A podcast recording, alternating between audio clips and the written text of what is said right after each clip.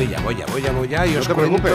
rápidamente. No te preocupes, ya sabes que los hombres solo podemos hacer una cosa a la vez y tú estás haciendo cinco, tío. Es Totalmente. tremendo. Y venimos de la canción que venimos, pues imagínate. Venga, a ver, perfecto. espérate, espérate a que la tengo por aquí.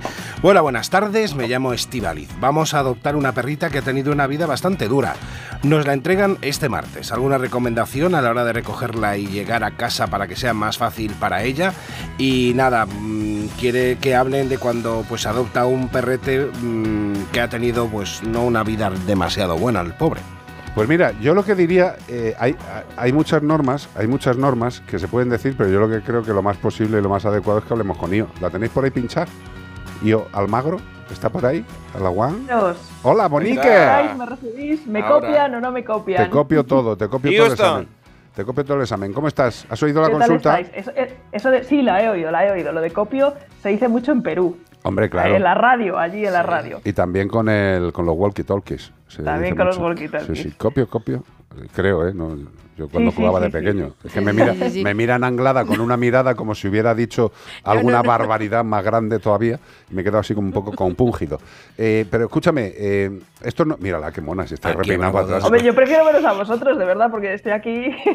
A mí lo que me gusta es el fondo ese difuso que te pones, que parece que Hombre, estás tengo- en un tengo piso aquí- alquilado tengo aquí- de hace tengo dos dos días. puertas, tengo dos puertas y Falsas. para que no estén pensando que hay detrás de la puerta 1 de la puerta 2, pues lo he difuminado. Que no hagamos como los gatos, ¿no? Exacto.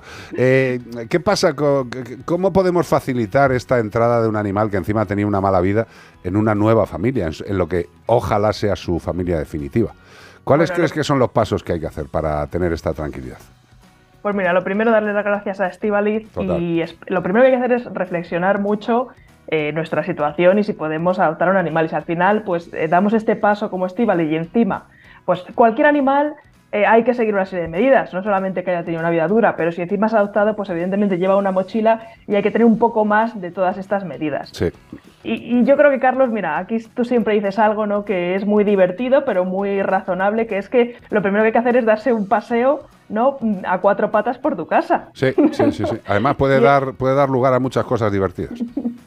Sí, luego que alguien te grabe y lo suba en las redes y se rieron Justo ¿no? estaba pensando en eso. sí. Pero Qué bueno, buena eres.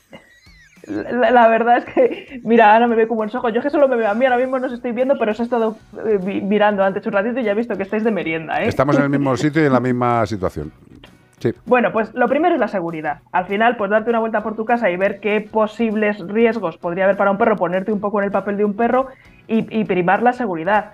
Si el perrito además eh, puede tener una serie de problemas, pues como puede ser ciertos miedos, pues yo recomiendo que no le quiten en un tiempo, le dejen una correíta por casa porque alguna vez pues pueden tener que retirarle de algún sitio peligroso o incómodo y para que no se sienta demasiado invadido. Collar o correa, collar, querrás decir. O le Y dejamos. una, y una correíta, y una correíta la correa también. Que- que- También, una sencilla. pues, Vale, una perros- cortita, no, que, que no vaya ahí la correa Sí, pasando por la casa. que, sea lo suficiente, o sea, que no haya tampoco riesgos por ponerle la correa de que tire medio jarrón chino, ¿no? Pero que, Bueno, en la, el caso la de mayoría, haya que- la mayoría son del chino, no son jarrones chinos. Hay una diferencia. Pues una correta del chino sencilla, que en el momento en el que haya, pues que a lo mejor incluso hay perros que tienen mucho miedo y hasta puede llegar a ser complicado sacarles a pasear. sí, sí, sí. Entonces, bueno, también hay que darle tiempo y hay que dejar que conozca su entorno de una manera, pues, tanto su entorno objetual, tanto la casa como el barrio, como su entorno social, todas las personas que tenemos alrededor, que convivimos con ellas o las que vayan a venir de vecinos. O sea, que no sea como, ¡ah, perro nuevo! No, o sea, un poco despacio, a Sí, su ritmo. y llamar a todos los amigos, intentar presentar al perro el primer día, vamos a ver a, a todos los, tus amigos al parque, dejaros un poquito de mierdas. O sea, que Claro, es que, también es que os- queremos os- hacer el primer día todo, y eso no es bueno. Y observar mucho cómo lo acepta nuestro perro y darle una asociación positiva a todos esos primeros encuentros. Correcto. Pues lo más fácil es la comida. En el momento en el que le dejamos explorar la casa, ya antes, el que se ha quedado en casa o antes de salir, hemos preparado cuatro chucherías por ahí por las esquinas para que el perro, oye, pues en esa exploración eh, encuentre algo bueno y tenga un, buen- un primer buen contacto con nuestro hogar, Claro. que va a ser el suyo. Claro. Y luego tener en cuenta que puede ocurrir pues cosas sorpresivas que a lo mejor no nos hemos planteado, como que de repente hace un pis, porque es normal que con los olores nuevos pues de repente marca. Entonces también tenemos que tener un poquito de empatía, ¿no? Y, y pensar que es algo razonable que a lo mejor ni siquiera se vuelve a repetir. Entonces, no regañar al perro por ese primer encuentro, ¿no? Porque te va a tener una asociación negativa. Lo que hay que hacer es prever que puede suceder y tener un poco de paciencia. Hombre, lo que, lo que es fundamental es eh, hablar con un especialista antes. Y esto no se hace prácticamente nunca. Y a mí me parece terrorífico. Eh, bueno, tampoco se hace cuando va a entrar un niño en tu casa, que generalmente... Bueno, pero es que hay, hay otras cosas Ya, que ya, ya. No, pero es que, es que lo del niño a mí también me parece un poquito heavy. Pero bueno, eh, eh, pero a, a lo que voy. Eh, Hay una cosa que yo creo que cuando es un perro adoptado, que es chiquitín, que ha podido tener mala vida, yo creo que también eh, el el previo de la salida de la protectora también es muy importante. Es decir, eh, intentemos que durante unos días, antes de llevar definitivamente al perro a nuestra casa, podamos ir a la protectora, darnos unos paseos con el animal por los exteriores de la protectora, que nos conozca, que nos vea como algo bueno, algo chulo. Y si vamos un par de días antes de la adopción definitiva, digamos que el perro ya se habrá fidelizado mucho más con nosotros. Le molará vernos. Y entonces se irá mucho más tranquilo. Porque claro, si tú llegas el día de la adopción y dices, hola Gerardo, vámonos ya al coche. Y el perro va congojado, por no decir acojonado. Dice, ¿pero dónde me lleva esta gente? Bueno, pues eh, si podemos ir unos días antes. Y luego otra cosa fundamental, creo yo, eh, a ver qué opina yo y Ana, Iván y todos vosotros, eh, yo creo que antes de que el perro entre en casa, también viene muy bien que se dé un paseíto por lo que es el territorio alrededor de su casa. Que sea todo como muy tranquilo. Que le presentemos cosas siempre y cuando le apetezca. Si se ve muy incómodo o ya está hasta las pelotillas, subámosle a casa. Pero es que subirle a casa yo es volverle a meter en un recinto. Y muchas veces eso les agobia. Claro, una cosa que tienen que tener en cuenta también los oyentes es que cuando un perro lleva mucho tiempo pues, en una protectora y sale, puede que salga con una ansiedad enorme tirando la correa y diga, madre mía, que me llevo a casa, ¿no? Pero se le va a pasar y hay que darle tiempo de que se adapte. O sea, los primeros 15 días, 3 semanas, un mes, es un momento de adaptación y hay que tener mucha paciencia.